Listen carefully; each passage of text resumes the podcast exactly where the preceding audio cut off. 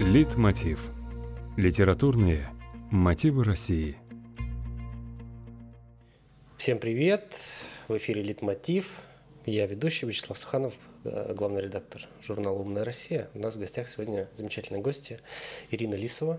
Вас же можно представить как детского писателя сейчас уже. Автор книг для детей и подростков. Автор вот книг для детей и подростков. Давайте тогда начнем с самого начала. Как вас занесло туда писать для детей и для подростков?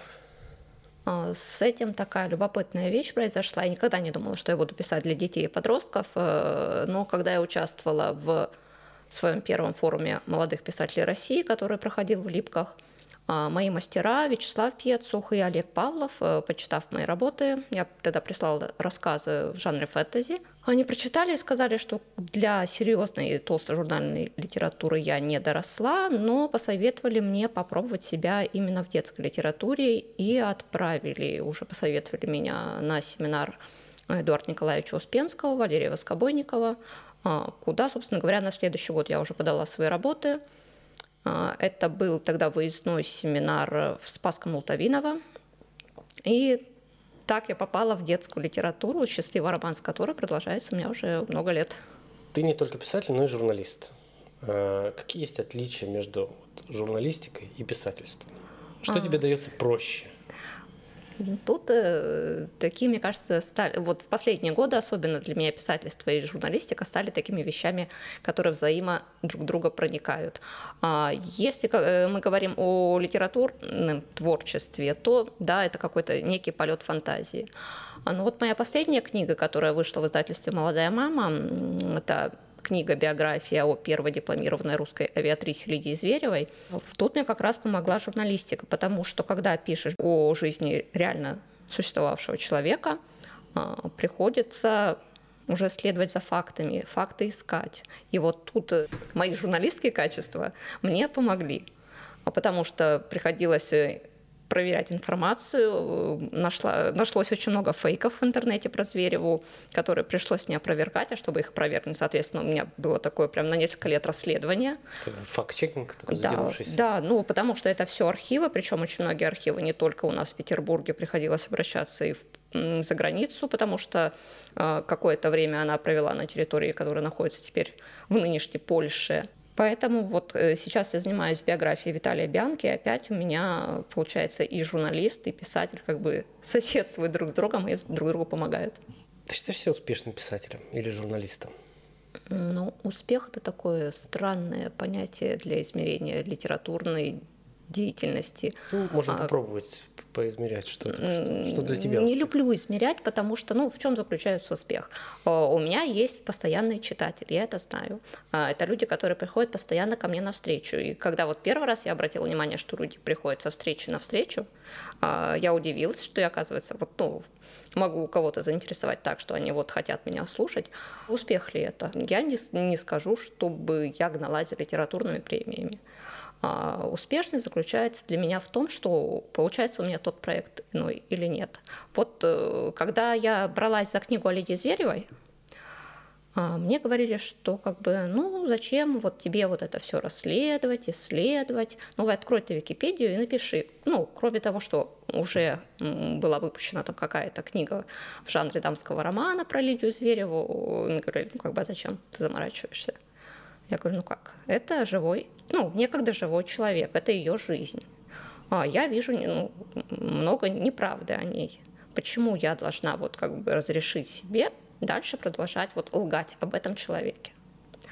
И когда я все нашла, когда это все свела в единый текст, написала, когда у меня вышла книга, я ее уже держала в руках, да, я чувствовала, что я вот, вот проект завершился, я успешна. А, кроме того, с, еще тогда с проектом этой книги, книги еще самой не было, я принимала участие в питчинге идей для фильмов для детей и подростков в кинофестивале «Лучший зарный ангел». И тогда вот моя идея, моя стартная заявка была признана лучшей. Я получила первое место, но вот, к сожалению, пока сценариста так и не нашлось. Ты сама не хотела стать сценаристом? Сама, ну это вот не для меня. А в чем, в чем отличает, вот принципиальное отличие, да, вот э, я считаю, что лучшие экранизации, они всегда по книгам. Но все равно экранизацию адаптирует какой-то другой человек, ну, не автор книги, особенно если автор книги уже его не существует, к сожалению. Вот. В, в чем разница подхода? Подхода в сценарии и в книге? Да.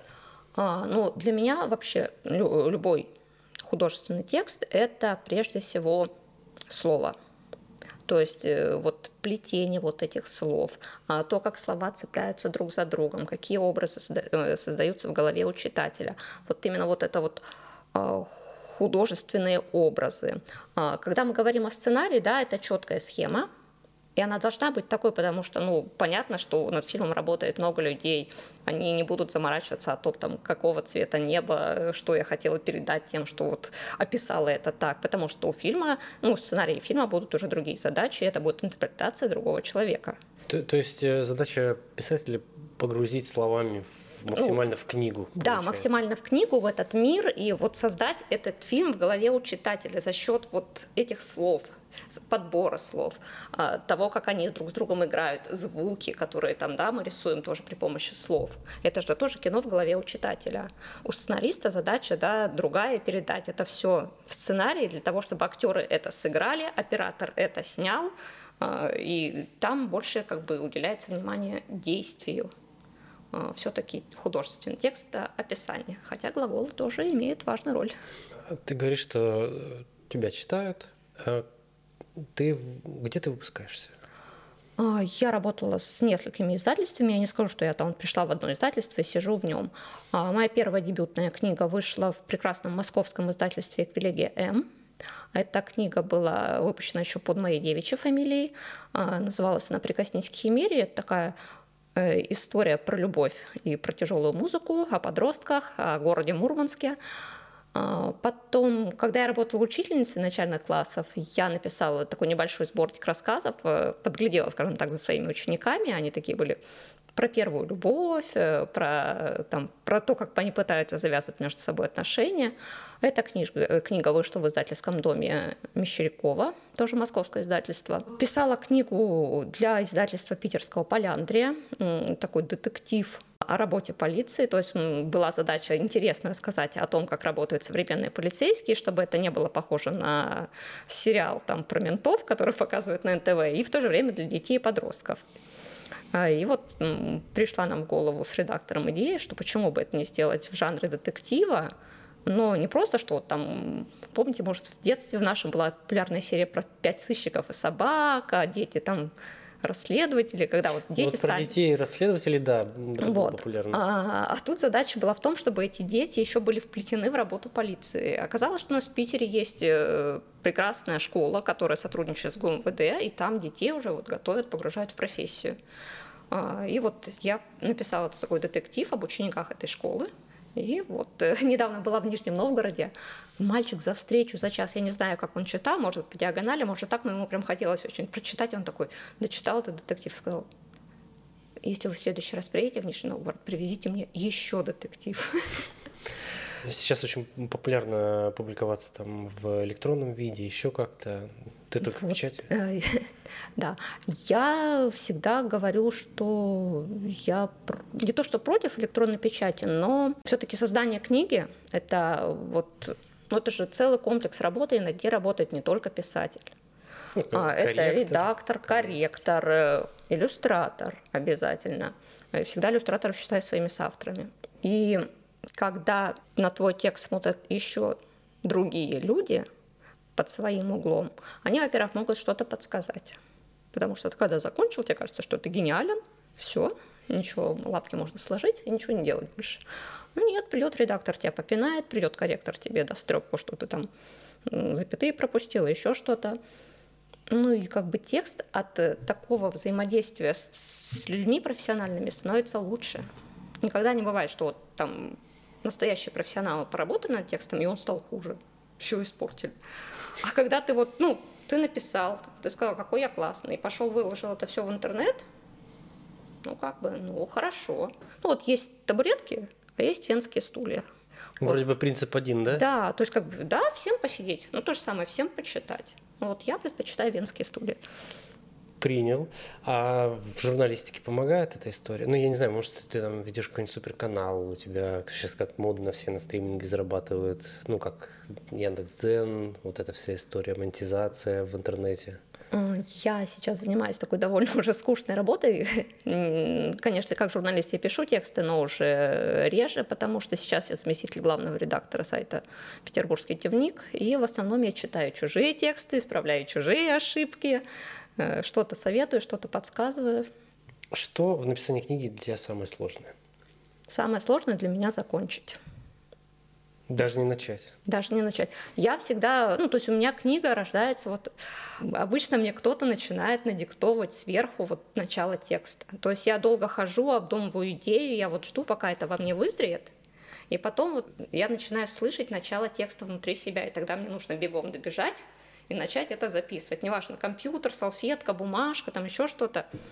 И вот когда оно вот льется вот так, ну, через тебя проходит, это вот такое состояние экстаза, состояние, когда ты вот э, думаешь вообще, господи, я ли это пишу, или кто-то там мне диктует сверху. А потом, конечно, приходится вот как бы в это состояние себя снова погружать, возвращаться, и хочется там какие-то ритуалы соблюсти, хотя мне как маме семилетней девочки сейчас сложнее с этим. А, но потом, когда вот уже книга подходит к концу, дыхание заканчивается, и приходится уже как бы на волевых текст дотаскивать. И вот поэтому мне сложнее с концом, чем с началом. То есть ты заранее не представляешь, как закончится история? Нет такого? Или у тебя есть опыт, когда ты знаешь, так, будет вот такая завязка, вот такая середина, и вот он точно в конце его не будет? Или там Нет, они если, будут жить долго и счастливо? Если это большой текст, то, конечно, я там для себя простраиваю начало, конец, хотя у меня вот даже с первой книгой моей было так, что вот я планировала, что будет такая слащавая э, любовная развязка, и все, как бы они вот будут вместе. А в результате у меня герои в процессе повели себя так, что мне пришлось делать открытый финал и вставлять туда некую такую под конец практически трагическую развязку, чтобы читатели ахнули, сказали: боже мой, главный герой погиб. Ну, а потом как бы вот в конце хэппи-энд, но он как бы открытый. То есть можно додумать. Да, можно додумать. Твоя последняя работа — «Девочка, которая хотела летать». Да. Для кого написана эта новая книга? Когда я ее начинала писать, я предполагала, что это будет книга для подростков, и все. А, но сейчас так получается, что эту книгу читают не только подростки, но и взрослые люди. Потому что, ну, не скромно так говорить, но я оказалась единственным в стране специалистом, биографом первой дипломированной женщины-авиатора Лидии Зверевой. Вот, к сожалению, больше таких специалистов нет. И вот книга, которая написана, она интересна не только детям и подросткам, но интересна учителям, которые, да, вот даже в Петербурге у нас же есть и улица Лидии Зверевой. Да, я там по соседству бываю частенько. И поэтому вот как краеведческий некий элемент тоже используется она. В основном пишешь для детей и для подростков. А для взрослой аудитории есть желание написать? Или целенаправленно? То есть в случае с вот последней книгой все понятно, да? Там она понравилась не только подросткам. А вот целенаправленно, чтобы написать что-то для взрослых. Ну вот сейчас я, когда работаю над биографией Виталия Бианки, это как раз вариант, когда мне трудно закончить. У меня осталось там буквально пятьдесят страниц. Я их не могу никак дотащить. Эта книга написана для взрослых, ни в коем случае не для подростков. Ну, то есть понятно, что любопытные подростки, которые вдруг захотят узнать что-то о Виталии Бианки помимо школьной программы, могут туда заглянуть, там не будет никаких восемнадцать плюс. Но, тем не менее, она рассчитана на взрослую аудиторию, да, на тех, кто уже вырос на его книгах, на тех, кому действительно интересно, что это был за человек, и... Скажем так, я когда писала, наткнулась таки на интересные факты, которые были в советской библиографии немножко искажены, ну, поэтому так немножечко приоткрываю завесу тайны. А почему, кстати, искажения вот эти встречаются? Это остаток какой- какой-то цензуры, какой-то, не знаю, дополнительной истории, если это можно так назвать? А, ну, смотрите, вот когда я работала, разбиралась с фейками о Лидии Зверевой, я поняла, что это вот просто люди, которым в основном было лень перепроверять информацию. Они вот взяли какую-то статью, которая была, и дальше ну, знаете, как в словном радио. Что-то приписали. Да, что-то приписали. Там я слышал это, там я видел это. Ну и дальше оно вот как вот в этом словном радио пошло кочевать с сайта на сайт, пересказываясь, где-то там факты выпадали, где-то они додумывались, и поэтому это вот такой словно микрофон.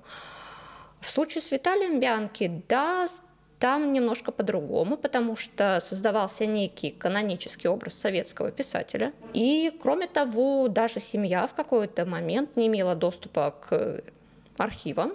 Они же были засекречены, и не всех туда пускали. Это мы сейчас живем в счастливое время, когда, в принципе, можем обратиться в архив, нам дадут доступ, и сиди, изучай. А тогда даже родственники пытались вот что-то узнать. Он сам по себе был человек скрытный. И когда умер, дочь пыталась там какие-то факты восстановить, у нее не получилось. Ну и поэтому как бы из-за нехватки информации в этом случае и из-за того, что был создан уже такой привычный образ, который не хотелось разрушать, получились некие нестыковки. А как ты вообще относишься к фейкам, если мы их затронули вообще в целом? Ну я не понимаю, зачем они нужны на самом деле. То есть такое введение людей в заблуждение, ну и когда это делается намеренно, то тогда это, мне кажется, подлостью. Как-то им можно противостоять? Когда ты пишешь книгу, и это размеренно, и ты можешь потратить определенное время на поиски какой-то корректной информации, то сейчас очень много информации всякой разной, ее непонятно, там в Википедии правду написали или нет. Как, может, есть какой-то лайфхак, как быстро это все проверить? А, быстро. Сервис там, я не знаю. Быстро никак. Никак? Никак. Просто не торопиться, не вестись и проанализировать. Ну, хотя бы проанализировать информацию, которая к вам поступает. Потому что, ну, вот, вот так вот по щелчку, я просто сама как журналист, я прекрасно понимаю, как работают ленты новостей, какой поток информации всегда обрушивается.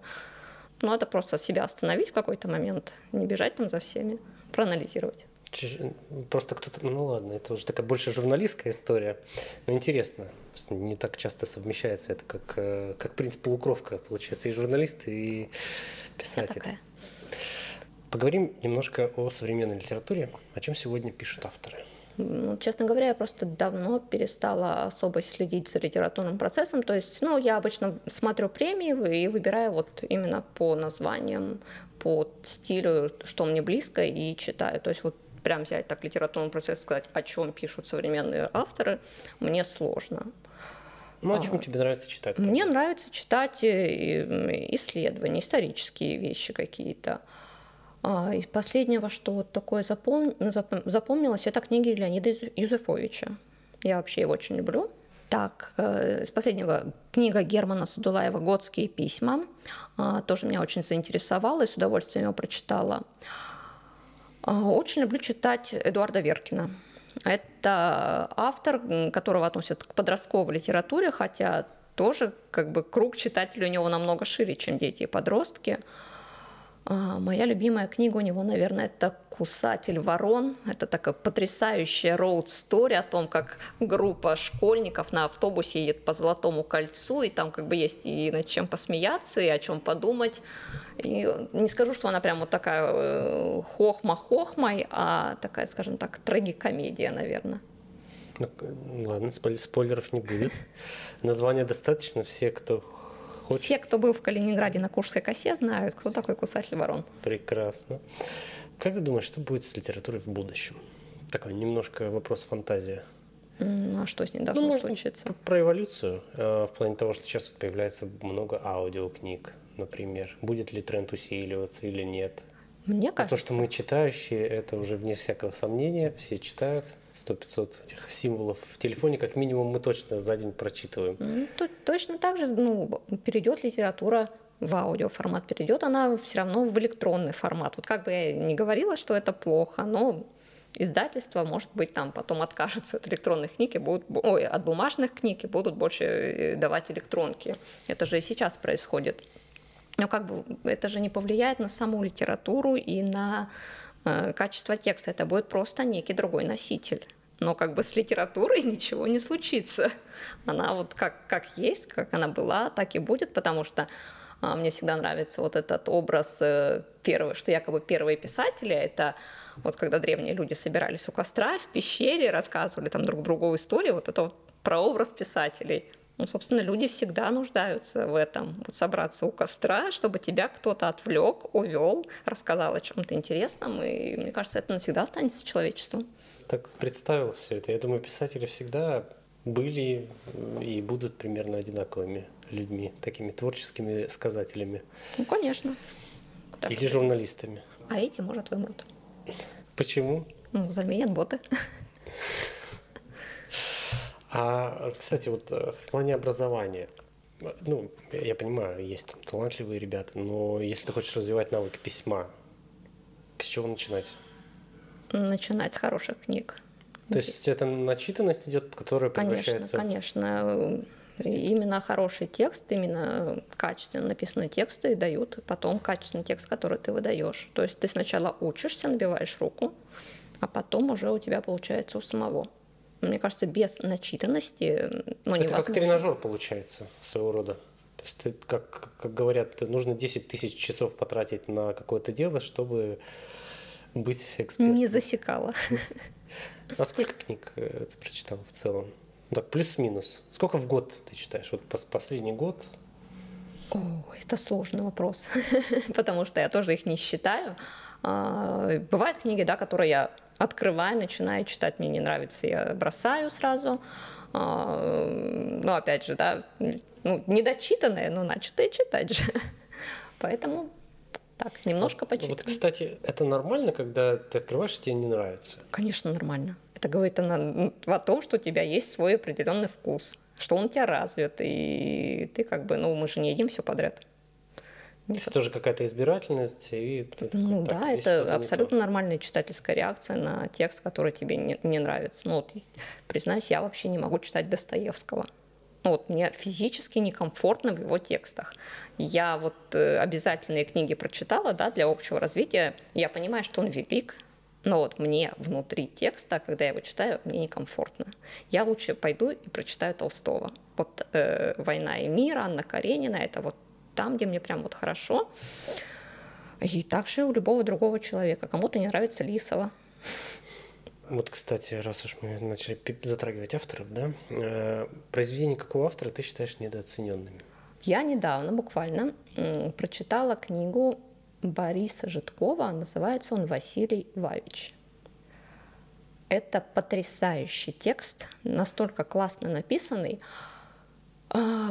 Не то чтобы он был недооценен, то есть когда книга только появилась, когда, ну, когда Житков ее написал, она в среде интеллигенции обсуждалась, ее называли гениальной, и вот я согласна с этими людьми. Но в наше время она, да, она не получила какой-то известности, не, по, не получила некой медийной раскрученности, и о ней мало кто знает. Но вот э, я всем советую, кто хочет вот прочитать хороший, еще так говорят, вкусный текст. Не люблю вот этого вкусного текста, но есть такое.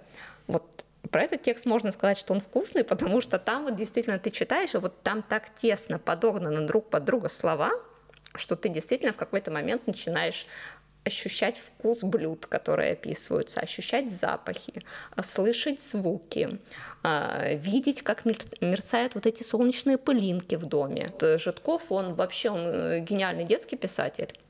И вот взрослую его прозу я познакомилась недавно с ней. Абсолютно гениально. Что для тебя русская классика?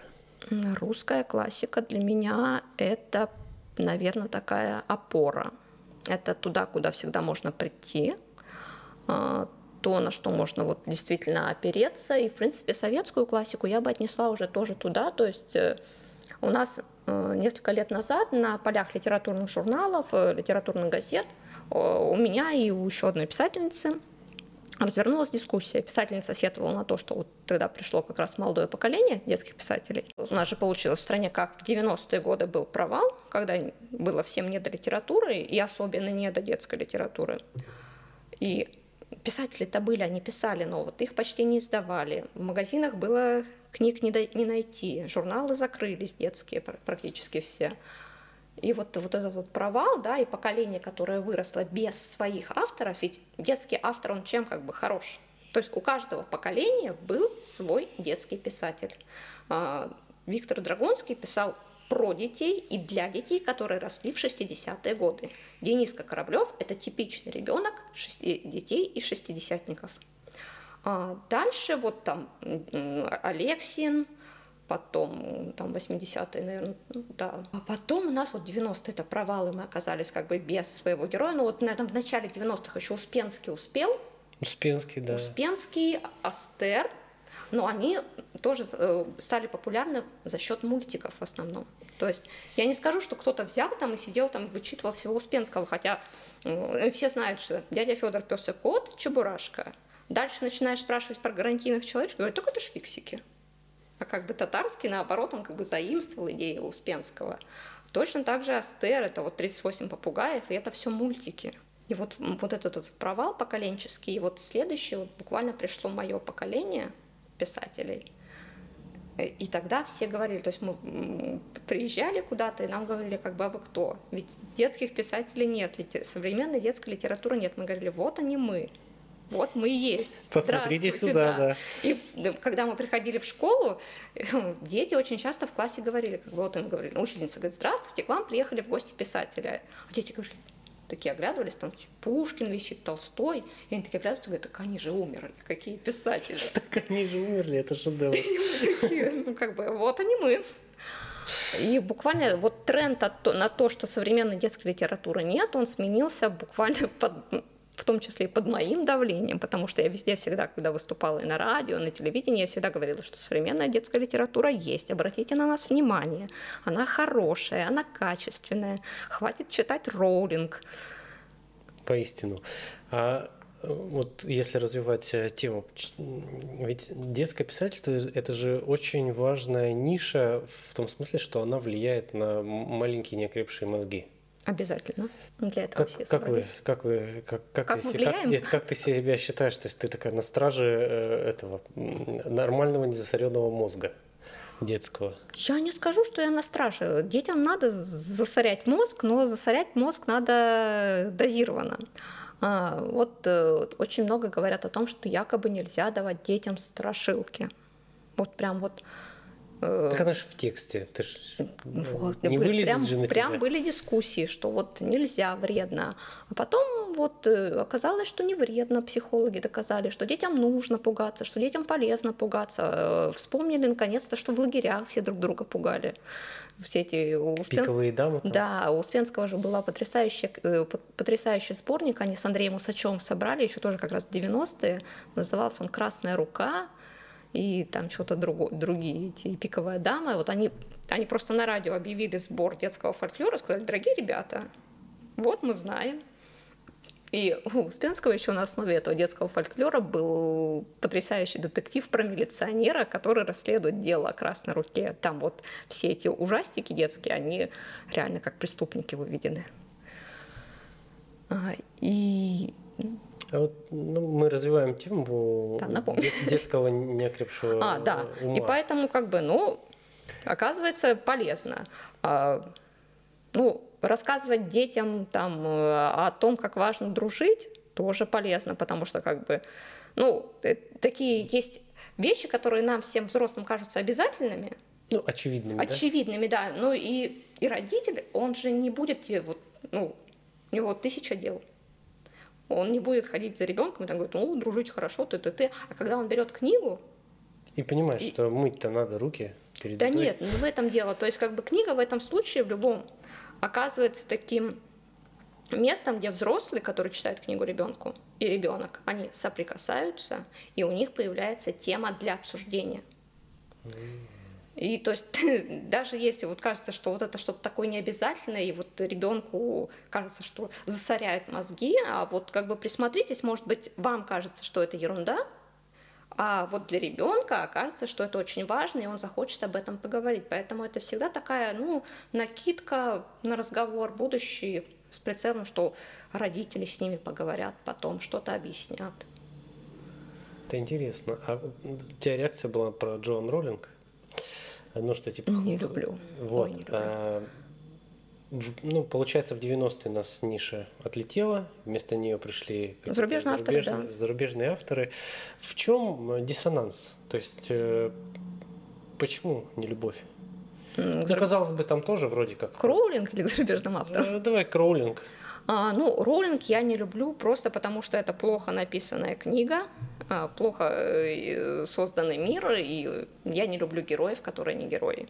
Сейчас, когда начнется битва сейчас в комментариях. Вот, поэтому, когда говорят, что Гарри Поттер герой, ну, он как бы для меня герой — это персонаж, который действует сам. Гарри Поттер, в принципе, в книге не делает ничего, ему помогает Гермиона, и, в принципе, героиня там Гермиона главная, ну, по, по функционалу. А, а почему, то есть, как, тогда, получается, эта книга учит детей не быть героями? Она, ну, да, если так копать, да, прям да, совсем. Вот глубоко. Быть вот таким вот мальчиком, который выжил. Ну, поэтому мне не близко. Ну, я понимаю, что уже создалось большое фан-сообщество. Они любят Гарри Поттера, им там хочется попасть в этот Хогвартс.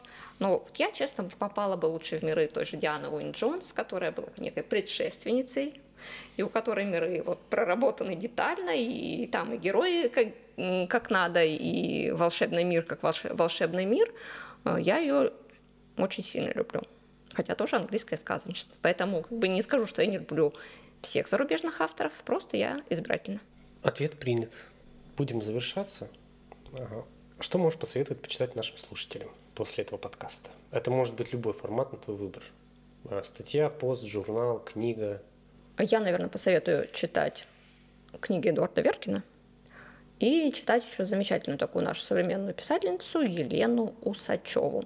Если Веркин, он такой, можно его мужской аудитории больше посоветовать. Ну и дамам, которые любят приключения, то Елена Усачева — это такая более женская аудитория. Спасибо большое. Спасибо вам. У нас в гостях была Ирина Лисова, детский писатель и журналист. Спасибо большое.